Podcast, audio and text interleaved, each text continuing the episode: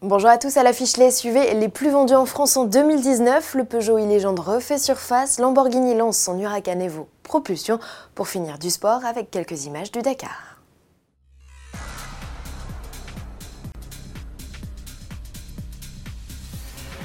La fin d'année est toujours propice au bilan. Après le palmarès des voitures neuves les plus vendues en France en 2019, focus sur les SUV les plus plébiscités, segment qui a toujours le vent en poupe.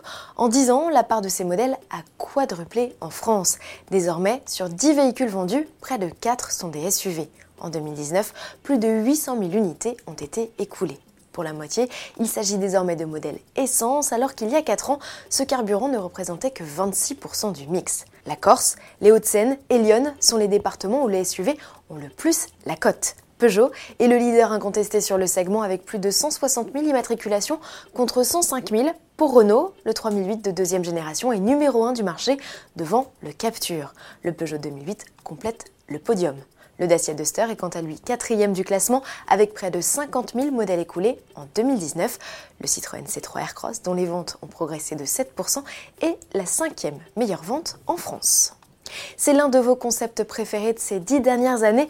Le Peugeot e-Légende fait son retour dans les médias. À quelle occasion?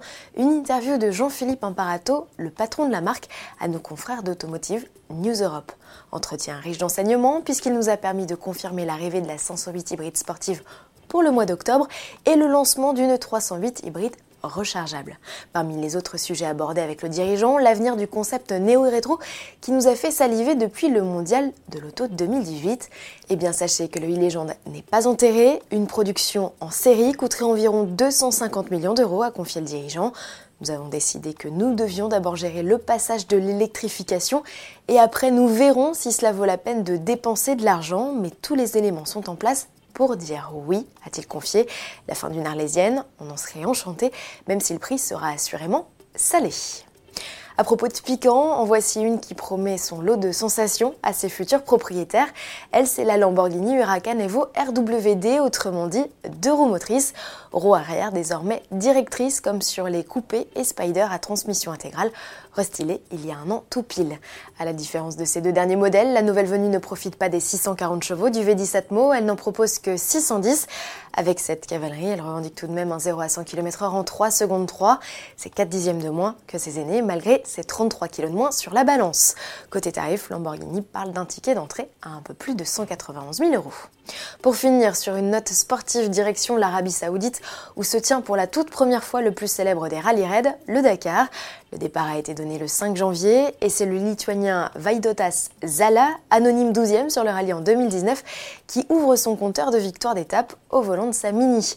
Deux autres Mini complètent le podium, celle de Stéphane Peteroncel, copiloté en anglais pour la première fois de sa carrière sur le Dakar et ça n'a visiblement pas été simple.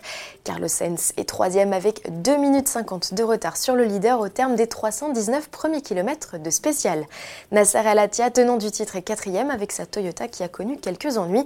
Quant à Fernando Alonso, grande attraction de cette 42e édition, il conclut sa première spéciale sur le Dakar à une honorable 11e place.